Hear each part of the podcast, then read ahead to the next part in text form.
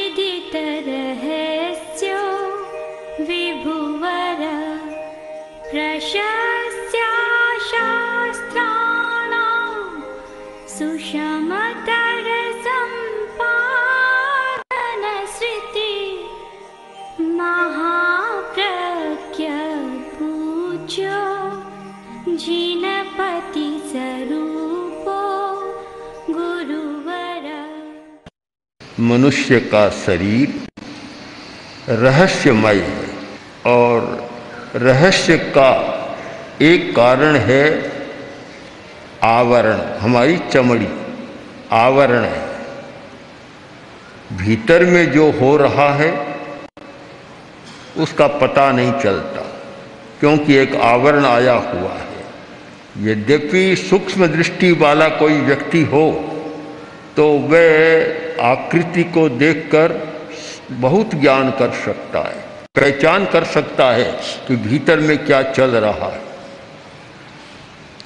आदमी जो सोच रहा है ऐसे पता नहीं चलता हर किसी को। किंतु एक मनक पर्यव ज्ञानी है, उसको पता लग जाएगा कि क्या सोच रहा है। वह पूरी बात बता देगा कि तुम अभी क्या चिंतन कर रहे हो, क्योंकि मन को पढ़ने का ज्ञान उन्हें प्राप्त है। पाँच ज्ञान बतलाए गए मति ज्ञान श्रुत ज्ञान अवधि ज्ञान मन परियव ज्ञान और केवल ज्ञान। ज्ञान पाँच है। उनमें चौथा ज्ञान है मनक परियव ज्ञान, यानी मन के अवस्थाओं को पढ़ने वाला ज्ञान। वह पढ़ सकता है सर। उससे कोई छिपा नहीं रहता। इतने लोग सामने बैठे हैं। एक दूसरे से छिपा हुआ है। आकृति को तो देखता है, पर भीतर में क्या चल रहा है, किसी को पता नहीं लगता। भीतर में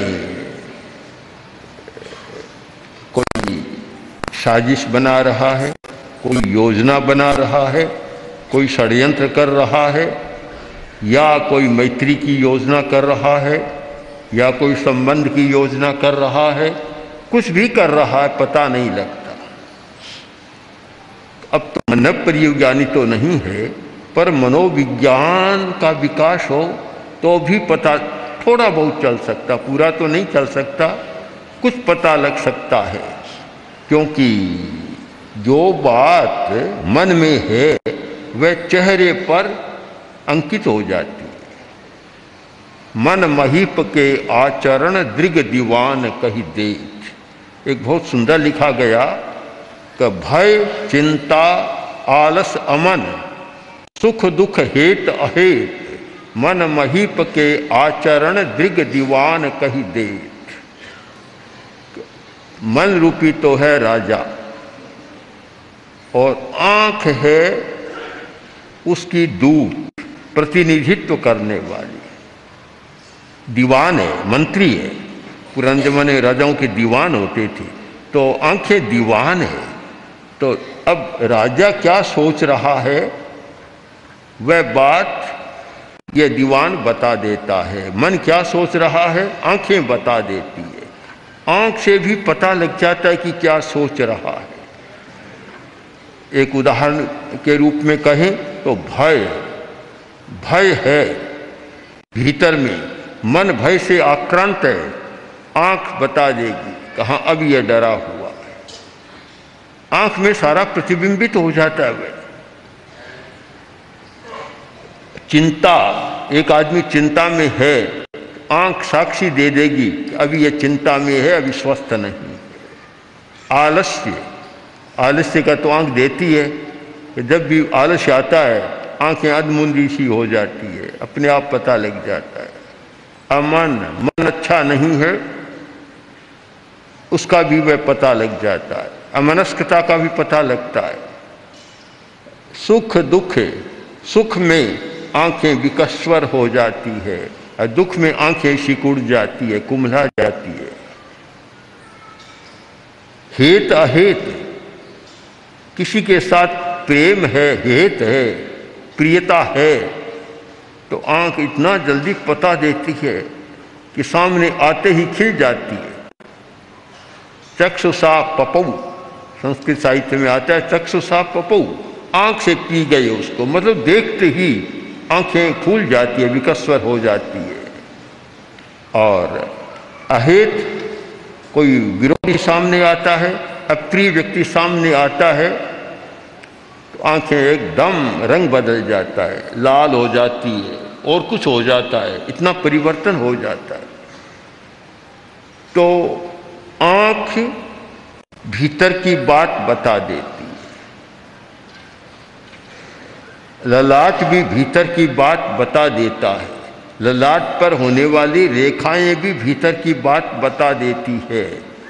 और उसी आधार पर यह फेस रीडिंग की विद्या का विकास हुआ कि आकृति विज्ञान, आकृति को देखो और भीतर को जान लो। सबके पास मन प्रयोग ज्ञान नहीं होता। बड़ी साधना के बाद प्राप्त होता है मन प्रयोग ज्ञान। और ये आकृति विज्ञान भी सबको उपलब्ध नहीं होता। कोई कोई आदमी इतना कुशल होता है जो बता देता है।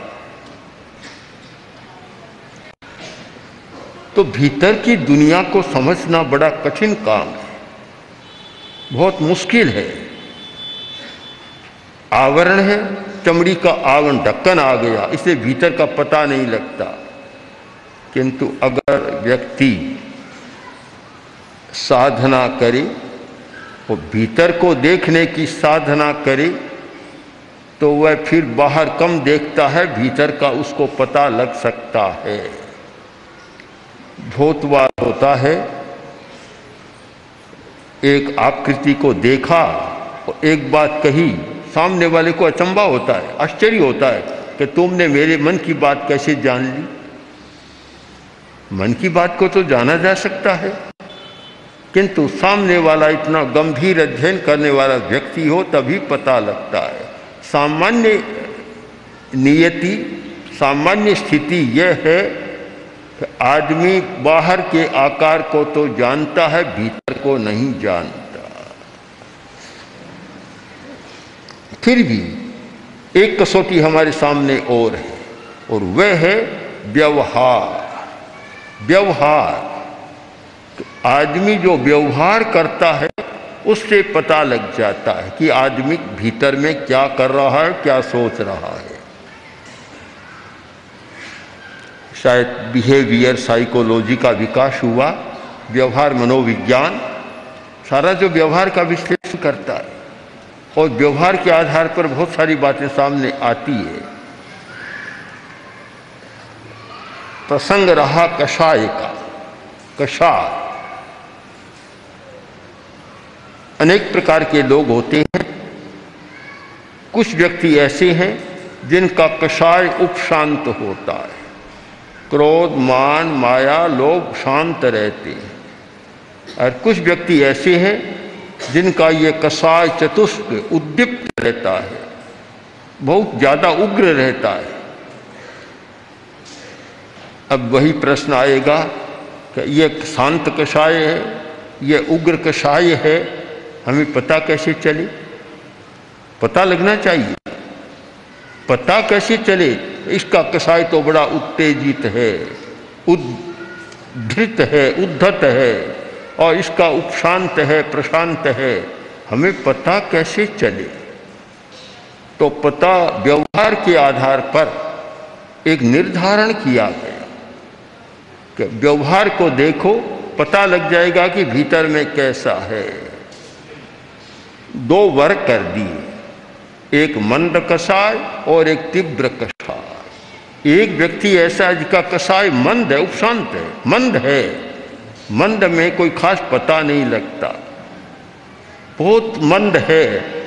आग की आँच इतनी मंद हो गई का हाथ भी लगा दे तो कोई खास बात नहीं रहती। आँच मंद हो गई और एक आग की लपट है, सबको पता लगता है, परिणाम भी होता है। तो आदमी का कैसे पता लगे कि इसका कषाय मंद है? बड़े अध्ययन के बाद आचार्यों ने अनुशीलन के बाद एक निष्कर्ष की भाषा में कहा कि पिय वायणम मंद कसाय का पहला लक्षण है प्रिय वायणम प्रिय वचन अगर वह बोलता है तो प्रिय वचन बोलता है। कटु वचन मुँह से नहीं निकलता, मीठा वचन मुँह से निकलता है। कीड़े कभी नहीं झरते अमृत की बूंदें टपकती है। तो समझ लो, ये मंद कसाय वाला व्यक्ति है। एक बड़ी कसौटी है व्यवहार की। कटुक वचन बोलने वाला है। तो समझ लो कि भीतर में भी कसाय की आग जल रही है। और मीठा वचन बोलता है तो समझ लो कि कसाय की आग भीतर में शांत है। पता लग जाएगा। एक लक्षण पता लग गया हमें। लक्षण का काम ही है कि जो चीज़ दिखाई नहीं देती, पर लक्षण के द्वारा उसका पता लग जाता है। दूसरी बात,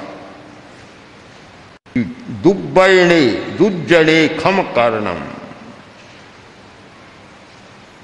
सामने वाला व्यक्ति दुर्वचन बोल रहा है, खराब वाणी कह रहा है। अश्लील भाषा का प्रयोग कर रहा है अश, अशिष्ट भाषा का प्रयोग कर रहा है। दुर्जन आदमी है और सामने वाला व्यक्ति क्षमा कर रहा है शांत है। कुछ भी नहीं कह रहा है।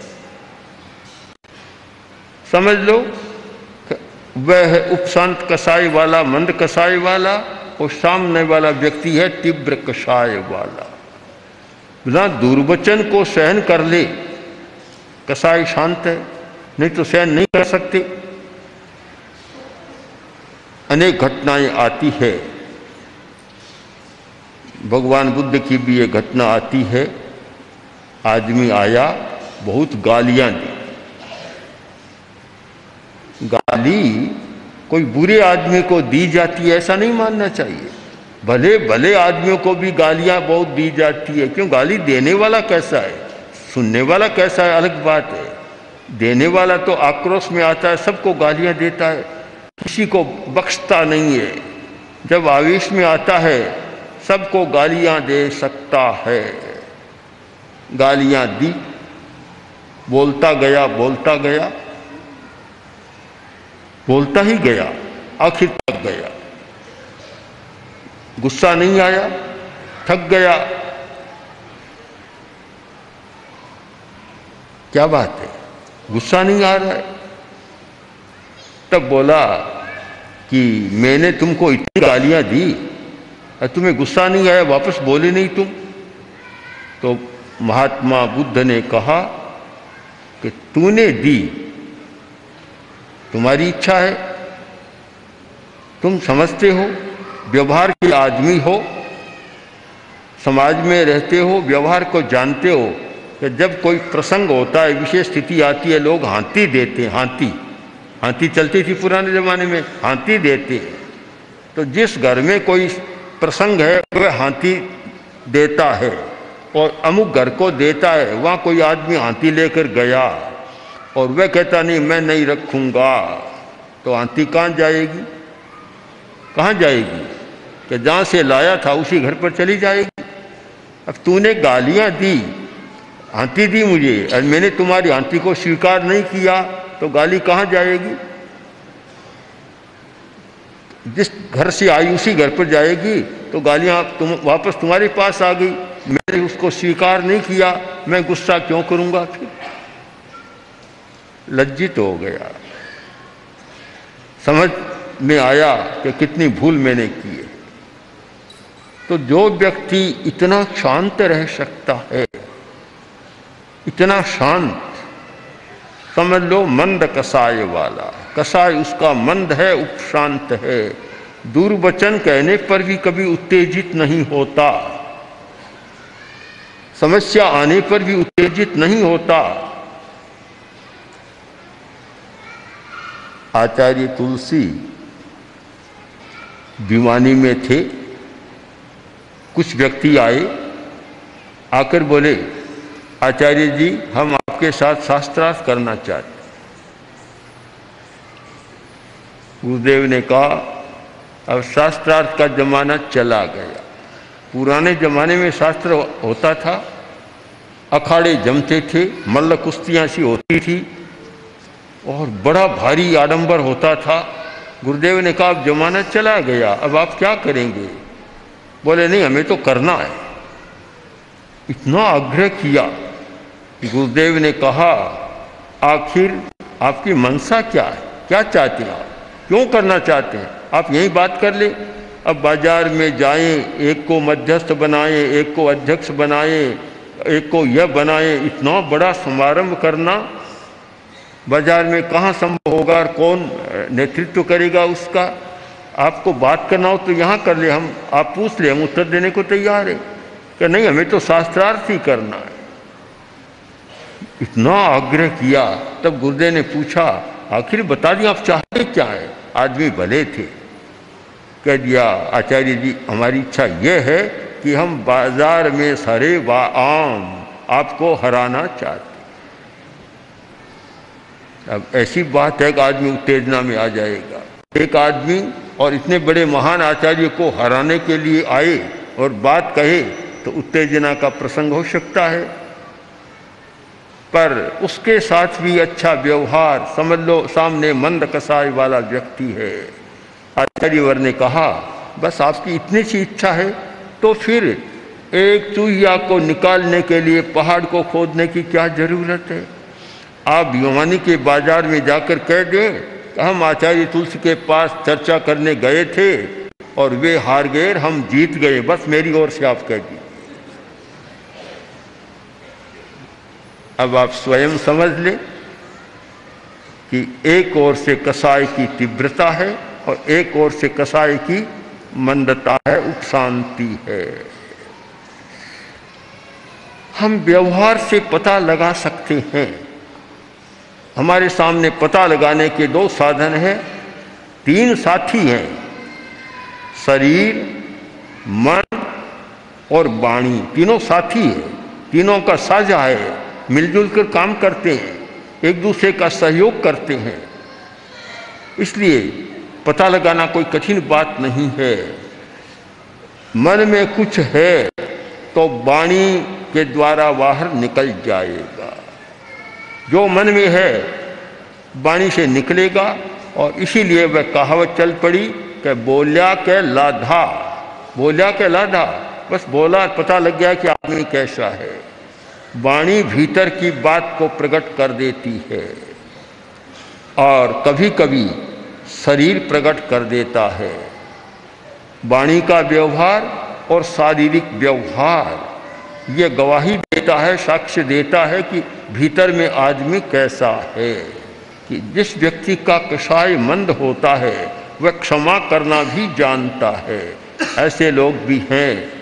एक बार भी कुछ हो गया, ऐसी गांठ भूल गई कि मरते समय श्वास तो उसका निकल जाएगा, पर वह गांठ मरते समय भी नहीं खुलेगी। साथ लेकर चला जाएगा। ऐसे लोग भी होते हैं। तो समझ लो कि वह व्यक्ति कोई तीव्र कसाई वाला व्यक्ति है।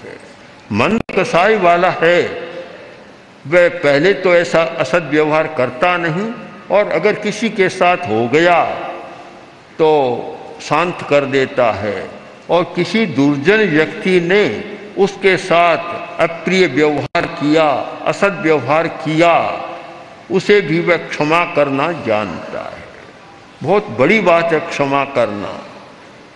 बहुत कठिन काम है क्षमा करना। किंतु जिसका कषाय है वह क्षमा कर देता है। मंद कसाय के लक्षण, एक प्रिय वचन, कटु वचन नहीं बोलता। दूसरा दुर्वचन कहने वाले को भी क्षमा कर देता है और दुर्जन, दुर्व्यवहार करने वाले को भी क्षमा कर देता है। तीन कसौटियाँ या तीन लक्षण हमारे सामने आ गए। चौथा लक्षण है गुण ग्रहणम। गुण ग्रहण। दोनों प्रकार के व्यक्ति हमें मिलते हैं। एक व्यक्ति ऐसा होता है कि गुण में भी दोष देखता है। और एक व्यक्ति ऐसा होता है कि दोष में भी गुण देखता है दूसरे के गुण का ग्रहण कर सकता है दूसरे के ग्रहण की, गुण की प्रशंसा कर सकता है और दूसरे के गुण को प्रोत्साहन भी दे सकता है। जिस व्यक्ति में गुण ग्रहण करने की क्षमता है, वह वास्तव में शांत कषाय वाला है। महात्मा गांधी सचमुच उपशांत कसाई वाले व्यक्ति थे। यह तो आप जानते हैं कि कोई भी काम करता है तो विरोधी भी इस दुनिया में हुए बिना नहीं रहते, विरोधी भी होते हैं। अप्रिय प्रसंग करने, पैदा करने वाले भी होते हैं, सब प्रकार के लोग होते हैं। गांधी जी के पास एक लिफाफा आया, पत्र था, साथ में पिन भी था तो गांधी जी ने देखा और पत्र को पढ़ लिया। पत्र, सारा पत्र क्या था? गांधी को गालियाँ ही गालियाँ थी। पढ़ लिया। अब वह व्यक्ति जिसने पत्र लिखा था स्वयं आया। आखिर बोला, आपने मेरा पत्र पढ़ लिया? हाँ पढ़ लिया। तो फिर क्या किया आपने? कि तुम्हारे पत्र में जो बातें थी, लिखा था उसको तो मैंने पढ़ा और रद्दी की टोकरी में डाल दिया। और तुम्हारे पत्र के साथ जो निक थी, उसको मैंने ले लिया मेरे पास रख लिया मेरे काम आ जाए जो काम की बात थी मैंने रख ली और जो निकम्मी बात थी उसे रद्दी की टोकरी में डाल दिया तुम्हारी बात समाप्त हो एक व्यक्ति गुण ग्रहण करता है, दोष में भी गुण निकाल लेता है। दोष में भी अच्छाई निकाल लेता है और एक व्यक्ति ऐसा होता है जिसकी तुलना संस्कृत साहित्य में मक्खी के साथ की गई कि मक्षी का युवा व्रणे जहाँ भी मक्खी है और शरीर में कहीं भी फोड़ा फुंसी है, सीधी जाकर वहाँ बैठे। मक्खी बहुत छिद्र को देख लेती है, दोस्त को देख लेती है। तो एक छिद्रान्वेषण करना दोस्त का छिद्रान्वेषण करते रहना।